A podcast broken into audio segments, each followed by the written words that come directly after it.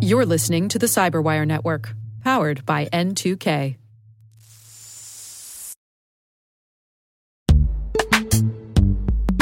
In the dynamic world of enterprise security, identity architects and IT leaders face a major challenge. Growth by repeated acquisitions multiplies the complexity of everything. Multiple IDPs, MFA providers, policy engines that all need to coexist. This can lead to fragmented user identities and policies that create security vulnerabilities and add access friction. Strata Identity solves this. Now you can decommission unneeded IDPs and consolidate the ones you'd like to keep without rewriting apps or disrupting users, engineers, and app owners. Plus, Strata's modular architecture makes it easy to integrate with any identity provider without manual maintenance and coding. Join the ranks of cybersecurity leaders using identity orchestration Visit strata.io slash cyberwire, share your top identity security priorities, and receive a pair of complimentary AirPods Pro. Offer valid for organizations with over 5,000 employees. Step into a new era of identity management at strata.io slash cyberwire.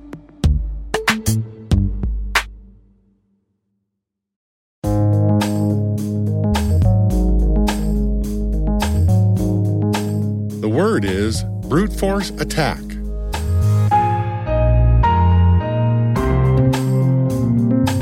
Spelled brute as in crude, force as in to compel, and attack as in to set upon in a hostile way.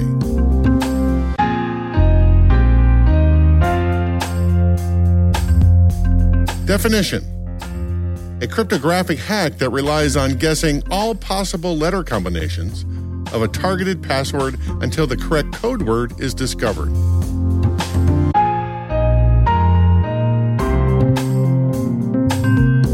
Example sentence Several brute force password cracking applications exist that make it easier for the hackers who don't want to write their own and go by the colorful names of Aircrack-ng, John the Ripper, L0phtCrack, and Rainbow Crack.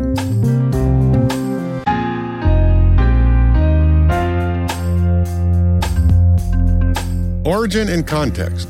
According to Dr. Fernando Corbato, he invented the idea of passwords in the 1960s to stop MIT students and teachers who shared the same mainframe and file system from needlessly nosing around in everybody's files and to limit their computer time. They imposed a four hour limit. By the late 1970s, it became clear that the computer systems he designed the passwords to protect could be used to discover the secret phrases. The famous team of Diffie and Hellman, these are the same guys that invented the method of securely exchanging cryptographic keys over a public channel called the Diffie-Hellman Key Exchange, the same model that drives all internet commerce today. These guys wrote a paper anticipating brute force attacks. They said that the computer power would rise and the cost of computing would go down so much that it would be possible to brute force guess the keys created by the Data Encryption Standard, or DES. Today, brute force attacks are also known as an exhaustive search and brute force cracking, and there are several methods that can be used. Dictionary attacks. The attacker builds a dictionary of possible words like password 1234 and admin. Then they automate a cracking program using each password in turn for the system they are trying to break into. Credential stuffing. Hackers use user ID and passwords stolen from other compromised sites to break into new systems because many users reuse passwords across different accounts. Hybrid brute force attacks. A dictionary attack that makes educated guesses on word variations, like taking the original password 1234 and trying the opposite 1234 password. Reverse brute force attacks.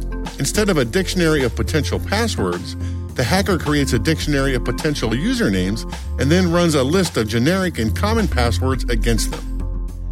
Rainbow table attacks.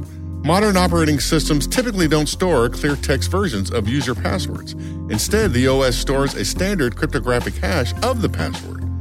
Hackers will create a word dictionary or rainbow table, add the hash versions to the table, and then use the hash versions to try to log in.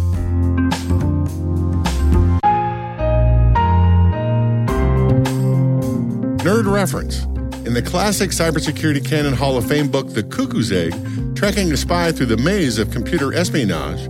The author, Dr. Clifford Stoll, describes the first public cyber espionage attack in the late 1980s by a group of East German mercenary hackers working for the Russians, targeting the Unix computer systems at the Lawrence Berkeley Lab in California. They used a rainbow table attack that, at the time, had never been seen before. Since the hackers were working out of Europe and didn't have local access to the targeted systems, they legitimately logged into the Berkeley lab through other means and copied the Berkeley password file to their local machines in Europe. Since the password file didn't store the clear text phrases, the East German hackers only had the hashed versions of the passwords available. But since all Unix systems at the time used the same one way hash function to transform passwords, the hackers used that function locally to transform every word in a dictionary and then compared the dictionary hashes to the downloaded password hashes looking for a match. If they got one, they used the account to legitimately log in.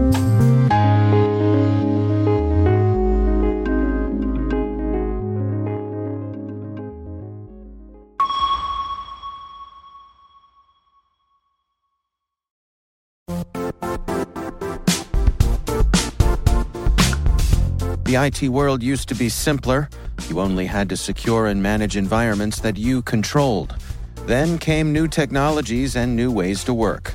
Now, employees, apps, and networks are everywhere. This means poor visibility, security gaps, and added risk. That's why Cloudflare created the first ever connectivity cloud. Visit cloudflare.com to protect your business everywhere you do business.